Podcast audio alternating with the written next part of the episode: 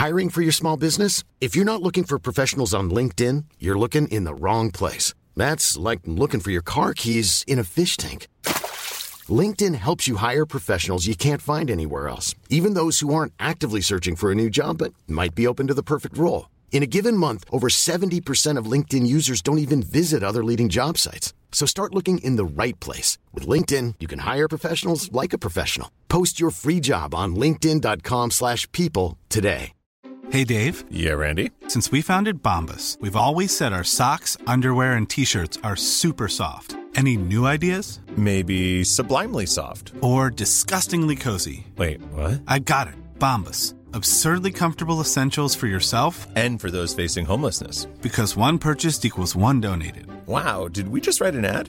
Yes. Bombas. Big comfort for everyone. Go to bombas.com slash ACAST and use code ACAST for 20% off your first purchase.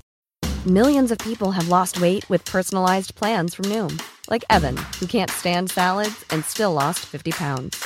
Salads, generally, for most people, are the easy button, right?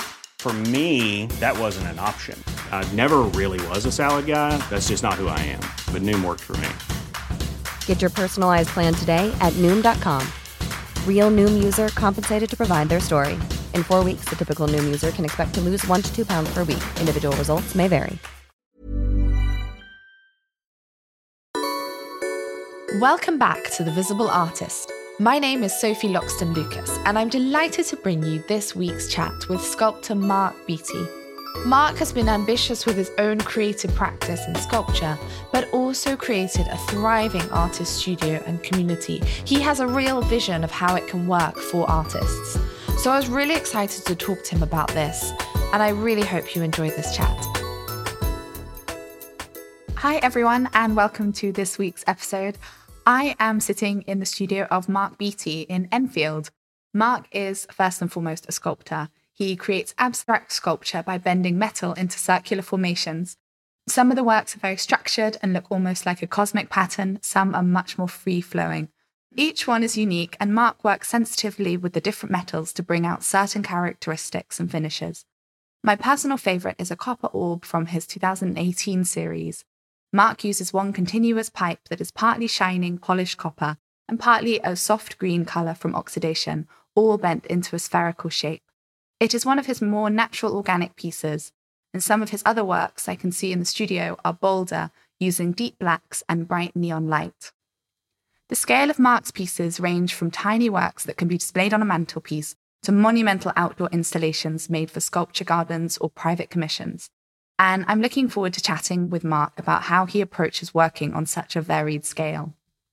Mark was elected to the Royal Society of Sculptors in 2015, and since then he's won multiple prizes, presented his work in over 60 exhibitions, exhibited at the Other Art Fair in London, New York, and most recently was included in the Start Art Fair collection at the Saatchi Gallery. Mark has developed a diverse network of collectors across the globe. His work is in corporate and private collections across Europe, Asia, South America, Australia, and the USA. Beyond his own practice and very impressive career, Mark co founded the Artist Hive Studios, space we're sitting in now. This is a hub that offers affordable studios in a creative environment. And beyond offering the spaces themselves, Hive provides exciting opportunities for their artists through collaborations with sponsors and the local council.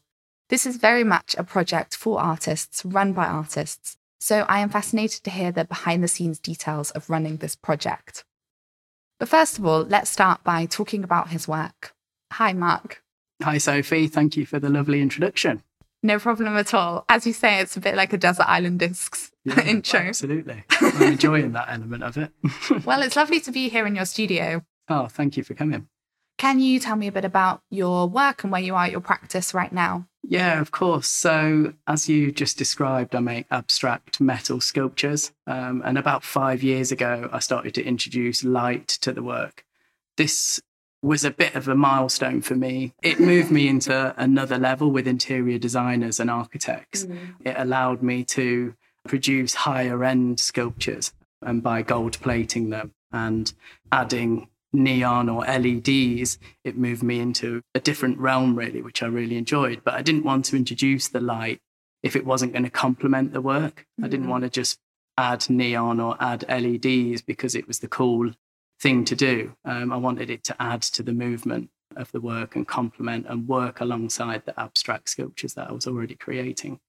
And looking back, do you think it did work well for you introducing Yeah. the light? Definitely. So I showed my first light sculpture at the other art fair in 2015. And that was an amazing experiment for me. It was a bit nervous, you know, I was a bit nervous at the time, but just to see how the public responded to that piece, I knew that I'd definitely hit something. And that was really exciting. So that piece went on and sold to a restaurant in London called M Restaurants in Victoria.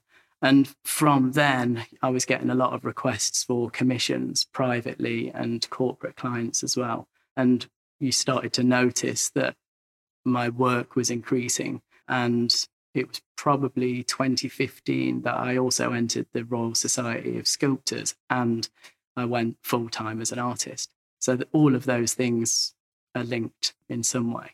It sounds like quite a dream success story. I think lots of artists, particularly if they're working in sculpture, it seems pretty daunting at the start. And being able to then move into full time practice and have amazing commissions, I mean, that, yeah, as I say, it sounds like the dream. Yeah, sculpture's a very difficult medium to work in. Um, everyone's got room on the wall for a print or, you know, for a painting. But sculptures are such a commitment. You have to have the right space for sculpture. And back in 2016, I started moving into sculptures for the wall. And that was simply because I realized that living in London, not everyone has got a garden, for example, or not everyone has got the space for a sculpture. So moving sculptures onto the wall was an important development, but also making smaller sculptures more accessible, more affordable sculptures. And I guess the miniatures that I was developing have really helped sustain my practice. Not everyone has a budget of £3,000, £10,000 for a sculpture, but affordable pieces under £500, miniature sculptures become kind of collector's items. And hopefully, those collectors go on to buy larger pieces, more expensive pieces further down the line. But it's a great gateway for a collector. When I think about your practice, you seem quite inventive with your approach that you do offer a variety of work that means that you can sustain your work and sell to different buyers. You released your series of miniatures using the artist support pledge. Is that right? Yeah, that was a bit of a breakthrough moment, really. Obviously, with all art fairs and exhibitions cancelled, it was a bit of a panic time for, for artists Yeah. and people in events like yourself. um, and the artist support pledge, it took me a few days to sign up to the concept simply because I didn't want to devalue the larger works that I was producing. But I realized that by selling miniature works for £200, actually, a work that's £3,000 with neon still holds its value. I also didn't want to annoy any galleries or collectors out there that had already bought work for, you know, £1,000 plus. But it was a great opportunity to go through miniature sculptures and miniature sculptures that I'd made for the other art fair years ago. But when I showed them, there didn't seem to be that much of an appetite for miniature sculptures. But this was pre Instagram days, can you mm. believe it? So it's amazing how suddenly, with the social media platform like Instagram, collectible miniatures became quite appealing to people.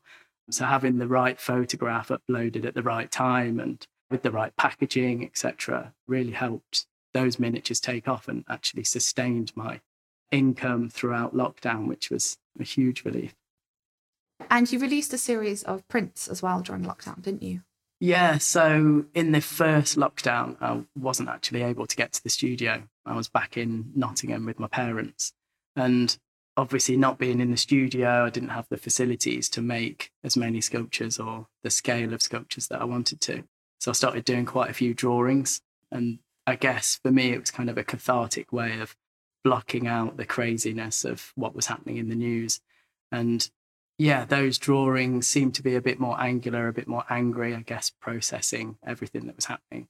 From those, I produced prints and also a new series called the Fracture Series, which I produced miniatures and larger sculptures as well.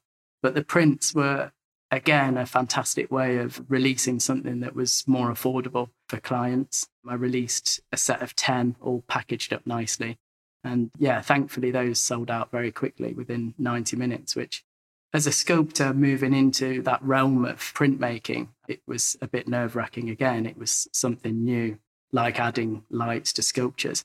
But I was, yeah, really overwhelmed with the response and the collectors that, that came forward and, and bought those, then went on to buy miniatures and, and larger pieces as well. So, yeah, that was really fantastic. And I'm kind of looking forward to developing more prints next year as well, which hopefully will be shown at the other art fair.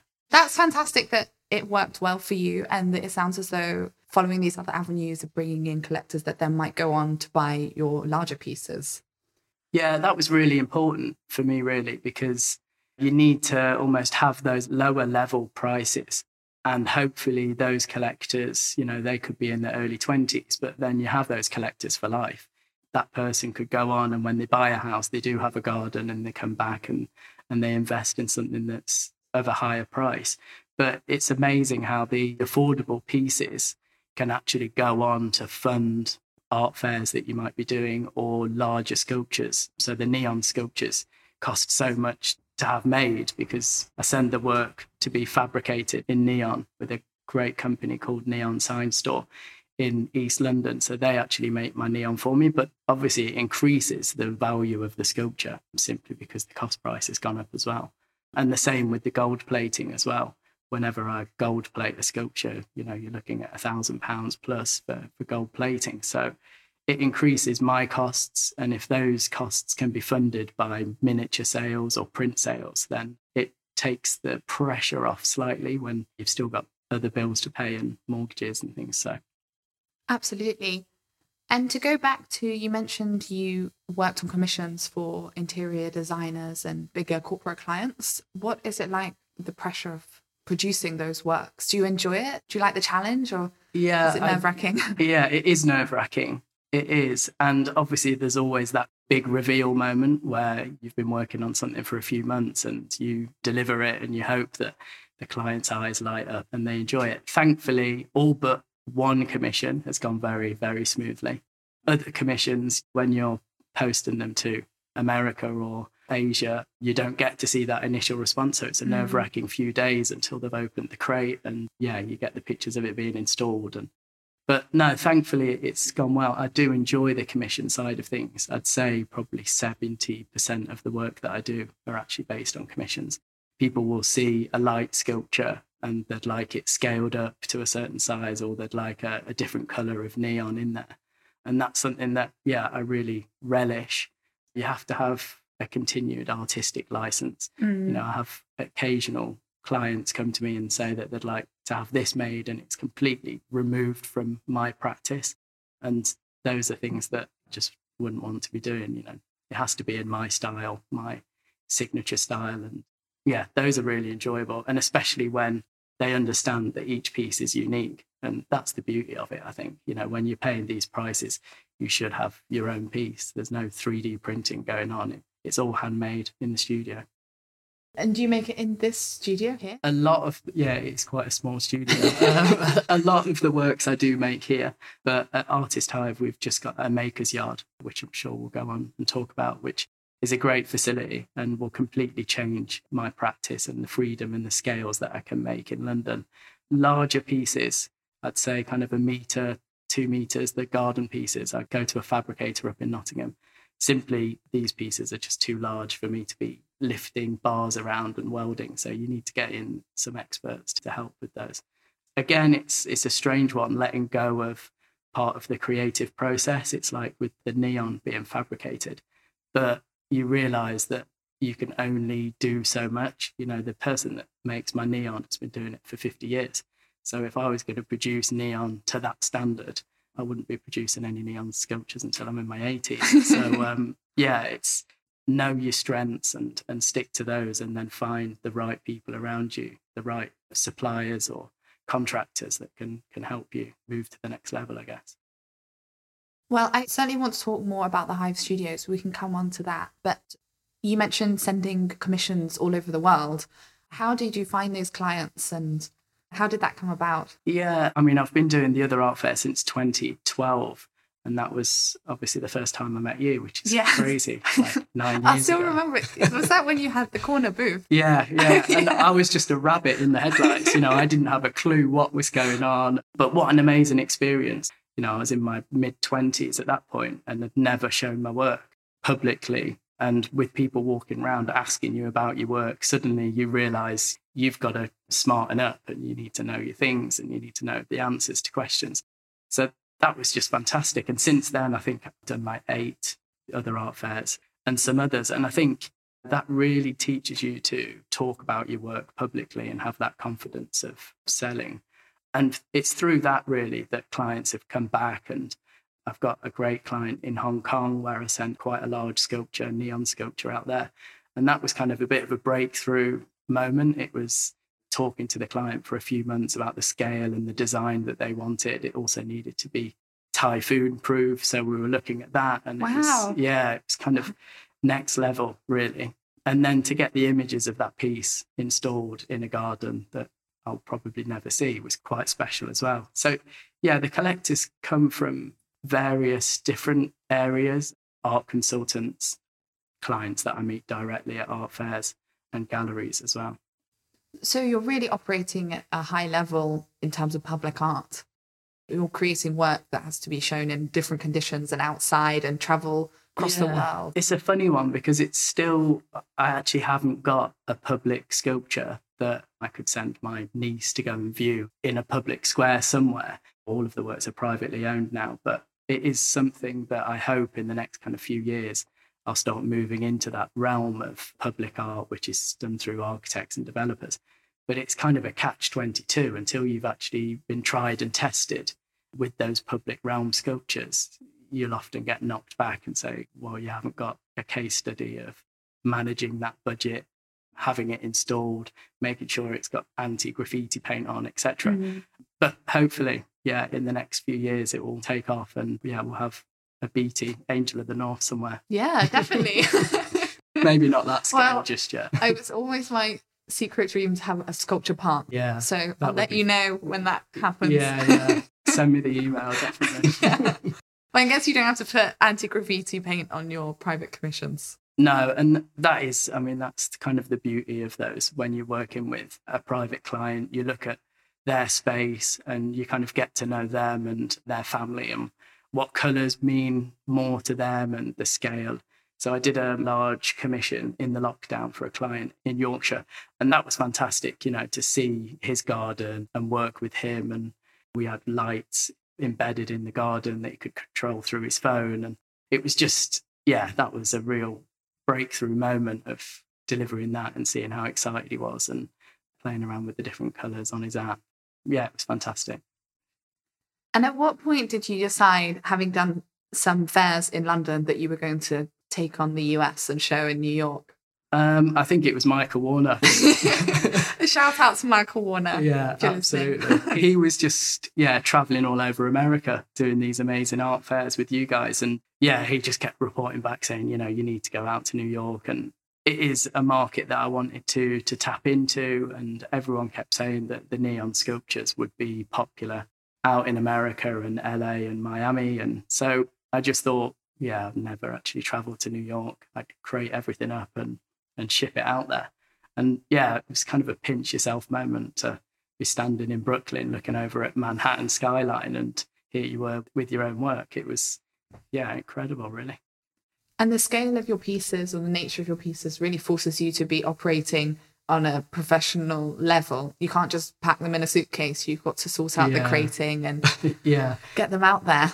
exactly. You can't really be shipping a neon sculpture in a cardboard box, which meant the expense went up. But yeah, what an experience. It was great and definitely hope to get back out there as soon as I can. But yeah, I've got a great crating company in Heathrow, and each crate is bespoke to the sculpture. It's got shock absorbers and crazy things like that that I didn't even know existed. So, yeah, in terms of shipping neon sculptures across the globe, it's kind of stress free. oh, that's good. I'm glad to hear you use that word. I know that lots of artists have taken the risk and been really brave taking their work over to US, but there's been a few bumps. Yeah. getting it there. It's obviously so disappointing, and the time pressure is so tight. Yeah. You can't afford to lose even one day. Yeah, I mean, David Stanley it turned up and his artwork didn't turn up until the Friday, I don't think. So I had to sit there on the private view. But yeah, these things happen. And that's why, you know, the other art fair team are just fantastic because the support's there. You know, they'll help as much as they can. Yeah, there is that time pressure. And I guess going with, you know, I didn't ship through DHL or FedEx. I had a private person making sure that it was a door to door service, which kind of reduced the stress but increased the price. But it was worth it. And after all the effort of making the work and getting it there, both for London and New York, do you enjoy the experience of standing in front of your pieces and talking to the public about them? Yeah, it's fantastic, especially when you have new works and you're kind of really excited about their initial response. It's like going back to 2015, having that first light sculpture. You can see within the first few seconds, someone walks around the corner, views your stand, and they're drawn to a specific piece. And you go, okay, wow, that one's worked. And with the neon, it just drew them in. You know, it was almost like a moth to a flame sort of thing. And yeah, it takes time to build up the confidence to talk about your own work. And you also notice by the Sunday, you've probably said the same line 30, Yes. 40, 50 times. but you have to almost train yourself to have that enthusiasm with someone that you're talking to at four o'clock on a Sunday against someone that you're talking to at the private view. You know, that person that's turning up on the Sunday has chosen to stop at your stand, has chosen to speak to you. Therefore, they're interested in your work and you have to treat them like you treat everyone else. So, yeah, keeping energy levels up is not easy, but I think having the right neighbours at the fair really help. And doing an international fair like the Brooklyn one was incredible because you had that group of British artists that were all going out for drinks and food in the evening. And you really have a family that you travel around with, which is nice. Yes, it almost has a feeling of a residency. Everyone's come over together and spends lots of time on site, but also off site, Yeah, um, it's uh, eating it's- and drinking Yeah, and it's celebrating. fantastic. yeah, I, I do miss it. Yeah, I hope to be back out next year. You talk about your friendships with other artists, and I saw on your website that you were keen to do more collaborations in 2021.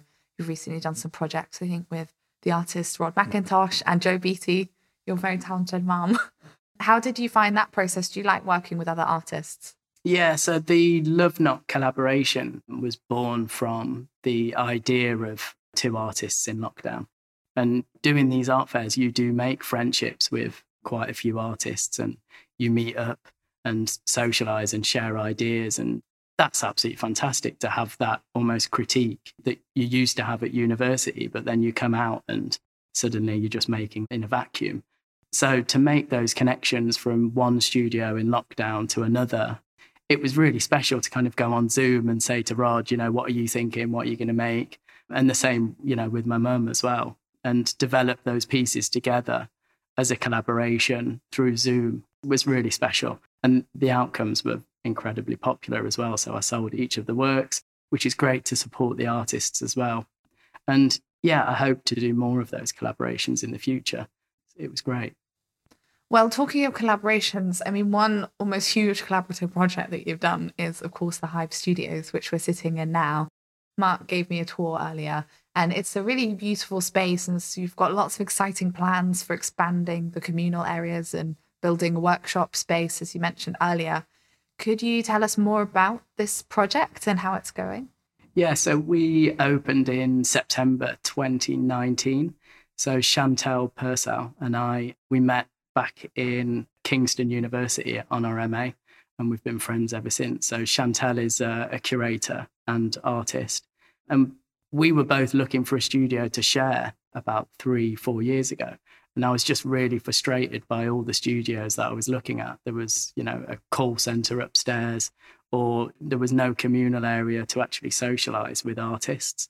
So Chantel and I decided that we'd set up our own space, and we found this unit in Enfield, and I knew the landlord from my previous studio, which was a stroke of luck, really. We're the only artist studio in Enfield Borough. Straight from the off, we wanted to set up a space that was different from other studios. We didn't want that kind of rabbit warren studio mm-hmm. where you didn't know your neighbour and there was nowhere to hang out. So we built all the studios around the communal space. We kept 1,500 square foot communal space. And that allows us to do community workshops, exhibitions, and open studios. But it also, during the working week, allows artists to break out into that space, experiment with larger works, put on their own exhibitions, invite clients, and hang their work in the space, but also socialize with other artists. And that was an element from all these art fairs that I was doing that I realized was very special, you know, socializing with other artists, sharing ideas. It was something that was lacking in my practice since leaving university. So to have people come into your studio who might be a printmaker or might be a painter and go like, "Oh, that's cool. Why don't you put this color on there?" And you start thinking, "Hang on a minute. Okay, yeah, I could do that." And you can see overlaps with people's practice and it might be completely different mediums, but they could benefit your practice if you just have the time and the space to sit down and have that conversation. So, yeah, that's been a really special part of Hive. And yeah, we've got some really exciting things happening. So, we raised uh, £25,000 through L&Q Community Legacy Fund, supported by Travis Perkins. And we've just transformed a horrible yard outside into a really nice maker's yard where we can put on community workshops. And again, it's helping artists here sustain their practice. So, run workshops with the community. That's a form of an income that could pay for materials or pay for your studio rent. And that's the dream, really, to help artists sustain their practice, pay for their studio rent, and that's only going to benefit Artist Hive Studios. We've also just last week we opened a shop in Enfield Town Centre, and that's part of the Culture Palace with Enfield Council.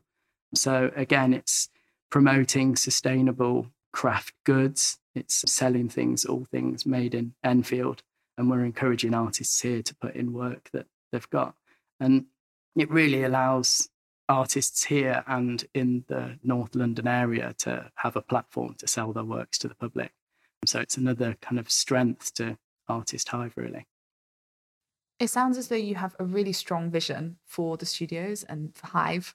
It would be easy just to divide up all the space and sell it as studios. And as you say, create a rabbit warren. I've been to lots of open studios, and even during those events where it's meant to be quite welcoming, it's not at all. And you get lost and you don't know who's behind each door, and it's often quite cold and dark and pokey. Yeah. Um, but this is such a beautiful space, and sounds as though you've had a lot of interest from artists. Yeah, so all our studios here are rented out, and we've got four studios above the shop in Enfield Town that opened last week, and we're kind of doing viewings there. We've always had that vision of what we want to do, and maybe we're in our mind, we're two or three steps ahead of what we're actually able to do. But I think that's really exciting. You know, as people kind of react to what we're doing, we've already got the next few moves lined up. And the shop is a huge part of that. And to have that footfall going through Enfield Town and promoting creativity within the community through workshops and art classes will only spread the word of Artist Hive Studios throughout the borough and essentially benefit the artists here. The council must be really pleased that you, are personally, you and Chantal are putting in so much effort yourselves? I mean, they've been fantastic. I think as the only studio provider in the borough, they were really keen to support us. And part of that is helping with the shop. It's been great working with them. They've funded a few projects that we've done over the course of the various lockdowns. We did one mural on Fore Street by one of our artists here, King. And uh, we also, they funded a craft market that we did outside the studios over the bank holiday weekend. And that was great. You know, this area needs more activities like that and more culture. And to bring it to the streets of Edmonton is really quite great. And how many artists do you have in the studios at the moment? We've got 14 artists here, and we're doing hot desks as well in the communal area. So by the end of this month, we'll have 15, 16 artists. And it's just about creating that atmosphere and having people working throughout the day that you can talk to and, yeah, welcoming, warm creative atmosphere. yeah, well, it's certainly thriving. How do you find running it as an artist? From, so you're sort of seeing the other side of things. Yeah, it's a funny experience, really, because running an artist studio, it does take up quite a bit of your time. And then I have to go back to almost focusing on making my own work because I haven't worked for 10 years to let things slide or let clients mm-hmm. down or not participate in the fairs or exhibitions that I want to. So it's getting that balance. And maybe occasionally I don't get that balance right. But it's also been really rewarding to have artists join that are students or recent graduates. I mean, I can't believe it, but I'm, yeah, 10 years out of university and 34. I don't know where the time's gone. But speaking to recent graduates, I actually have got advice and realizing that and the strength in what I've learned and passing it on to the next generation is pretty cool. Yeah, that's very inspirational, Mark. I think sometimes when you're so involved in a day to day of a project, it's hard to step back and think and look at it from a distance. But if you're another artist looking at what you've done, you'd be seriously impressed. Oh, thank you. Well, it's lovely to be in this space as well. It's not just that you've created studios, but you've actually created really beautiful spaces for artists to create work. Yeah, and that was all part of it, really. We wanted it to be different and be clean, almost like a gallery, but yeah. also artist studios. So each time an artist or a client comes in, they're expecting it. Oh, you know, I'm going to go and visit an artist studios. It's going to be cold. It's going to be damp. Going to be dirty. Whereas actually, they step in here and they go, oh wow, you know, white walls, a hanging system for artwork. We wanted it to be completely different to what people were expecting. And I think occasionally that doesn't help us. The fact that we are artist studios, you know, people they look at that and they're expecting the stereotypical artist studio. But once we get them over the threshold, they they tend to be impressed. Well, if you're operating at the level that you are, particularly with your larger scale pieces and very high prices, very good quality work, you need a space where you can entertain your clients. The risk of sounding cheesy. But you know look after someone if they come for a studio visit and they're about to spend thousands of pounds. It, yeah. I mean there's an element of the more sort of grassroots artist but there's only so far you can take that before it just becomes unprofessional yeah definitely. You need to tailor for the high end clients and i feel comfortable being able to do that here. And to have the gallery area where i can set up large sculptures and show them and put them onto a, a gallery wall gives them the confidence in the product that they're purchasing. So, yeah, it's definitely lifted my practice. And I think with the things that we have planned, so the maker's yard and the shop, it will continue to benefit my practice, definitely.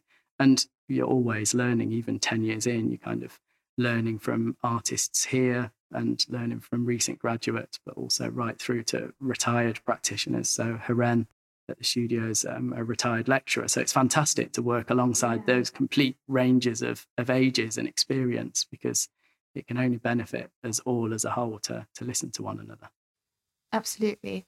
Listening to this conversation, I'm sure lots of artists will see you as a very sort of independent, experimental, like risk taking artist. But you do also work with galleries and put your work through that sort of more traditional system where they are working with you and promoting your work on your behalf. You're not just doing it all on your own, are you? No, no. There are definitely strengths to having the right gallery. And there are a number of galleries that I show with that are really good support, as well as art consultants. They might not have a physical presence, but to have art consultants that you feel comfortable with just picking up the phone and having a chat to them about a new piece of work or or they can call you up and go look i've got this client. What would work? Could you deliver it tomorrow? etc etc you need to be reliable and really you need to be that yes person especially mm. at the early stages of being an artist. You need to listen you know you need to listen out for those opportunities and take them further down the line, you kind of have to start restricting what you're doing. You know, you have to be a lit slightly more selective. But I mean, when I was in my early 20s, my parents and myself were driving sculptures up to Sheffield and, you know, all over the place. To have that support is crucial, but you also, yeah, you need to be saying yes. And you don't know what will come off the back of a two day exhibition in Sheffield in the botanical gardens you might not sell anything that weekend and you're driving away in the rain thinking, oh, what was the point of that? But someone might have seen you there that in two years' time puts you into an exhibition that does help you move to another level. So, yeah, it's a funny one. You do need to have those different avenues that you can go down. Art consultants and galleries are definitely good support for an artist. And how does it work with the art consultants? Do they have any sort of exclusivity on certain pieces, or is it more just a more informal relationship where they ring you up and ask what you've got in your studio? Yeah, it seems to be, well, so far I'm not exclusively represented by anyone. And I quite enjoy that, really. It allows me to do kind of what I want when I want. It's great. You know, they'll call up, and if a piece is sold, then you'll start discussing their commission. And that way I can react to situations. If someone comes through and they would like a three meter sculpture for a garden, then absolutely it's something that I can accommodate if there's a piece in the studio that an art consultant wants, then I can deliver it and it can be viewed and hopefully purchased by the client. But no, it is quite an informal operation, whereas with galleries, it tends to be more formal. The works that are in their gallery are obviously on consignment, and it's important to value that relationship with an art consultant and a gallery. And obviously, that includes pricing, kind of has to be the same across the board, whether it's on your website or on theirs you can't have a piece that's three thousand pounds in the gallery, but then they go to my website and it's fifteen hundred quid. So yeah, it's having that integrity, and by having that, they believe in your work and hopefully work with you more. You mentioned something about two years. Someone might come back, and I think it's often is quite a long time in that way. Like it is long term. It's not just a couple of weeks or a couple of months. People remember artists from a long time ago and you never know what's brewing in someone's mind somewhere. Yeah, and you have to be quite disciplined because, especially off the back of an art fair, you have these conversations and you start thinking, well, that's great. Like, they definitely want a two meter sculpture for the mm. garden. And you send them an email, of course, you follow up the following week and you say, you know, great to meet you. That doesn't mean that they're just going to order a two meter sculpture. And I've had clients that I've met, and three, four years later, they've not bought anything, and then suddenly they will, they'll come through. But it's having that relationship with them and constantly making sure that they have the information. And if you have a new collection of works, then of course, put it in front of them. Make sure that they're on your mailing list, but don't spam them. I think that's true. Everything you do in your practice is just reminding them that you're a a confident artist that's making exciting work. And when I look back and I think about everything that I've seen you do, you know, I've seen it through social media or chatting at the fair, you're always doing something slightly different, slightly new, but it's all in your signature style. And yeah, I'd feel very confident commissioning a piece from you because there's been that consistency, but also experimentation over the years. Yeah. And I think thinking back to that first art fair, you're there on your merits, you know, you're there based on the work that you applied with. So already you should believe in what you're doing. But fast forward 10 years, I'm still there. And even when, like, I look at my mum making work, even when I'm retired, do you retire as an artist? You don't retire as an artist. Like, you know, my mum retired from being an art teacher, but she's still practicing and she's still exhibiting and doing art fairs. So although you know my wife might not be too pleased about it i don't think you actually retire. And i think when you're a creative person you have these ideas and you actually have to make them. Otherwise i think you just drive yourself mad. It's not a hobby. It's something that you have to do. And even you know when i'm 85 maybe i won't be able to make a 3 meter sculpture but i'll have the idea and hopefully I'll have the team that can make it for me. Maybe you just be like Matisse in bed. Yeah, that's I mean that's the dream, isn't it? Yeah. Put that bar a little higher. well, I don't think we have much more time, but I did want to mention obviously there's lots of memories from the fair where you've had beautiful displays and had really successful fairs. But I also do remember when you and your mum came to the fair early you're really well prepared, that you'd wrapped up all your work so carefully and so thoroughly that it took you almost all day just to unwrap the pieces, let alone actually hang them.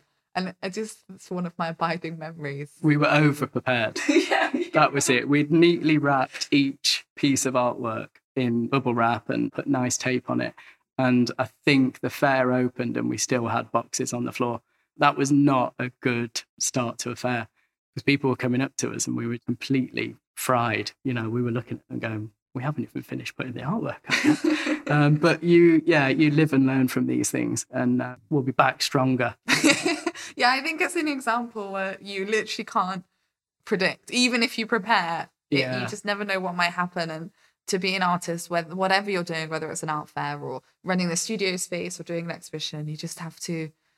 It sounds obvious, but just keep positive. I feel like you're always like that. Yeah, happens. absolutely. I think you need to be able to adapt to different situations.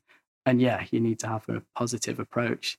And it's like a swan, isn't it? Even if you're panicking below the water, you need to be calm and, and majestic above. And I think that's the beauty of doing these art fairs. You could be completely freaking out, but if there's a client walking around, you need to be professional and what they'd expect to see at an art fair. well, I usually ask artists for a tip and a piece of advice, but I feel like this conversation has been jam packed with advice. If anyone is interested in Mark's work, there's so much, of course, to say about your beautiful sculptures. But I'd suggest they just look on your Instagram and your new projects that are coming up and come and support you at exhibitions and come and check out the Hive Studios. But thank you so much, Mark. Oh, thanks for having me. This conversation. And I love seeing the studios as well. It's a fantastic project. Thanks for coming up. Great to see you. Thank you for listening to the podcast this week. Please do follow Mark at markbeattie underscore art and of course the podcast at the Visible Artist Podcast. Thank you for all of the ratings and reviews so far. I love seeing them come through. And I've got a great artist next week, so stay tuned, enjoy your week in the studio, and be ready to listen next Friday.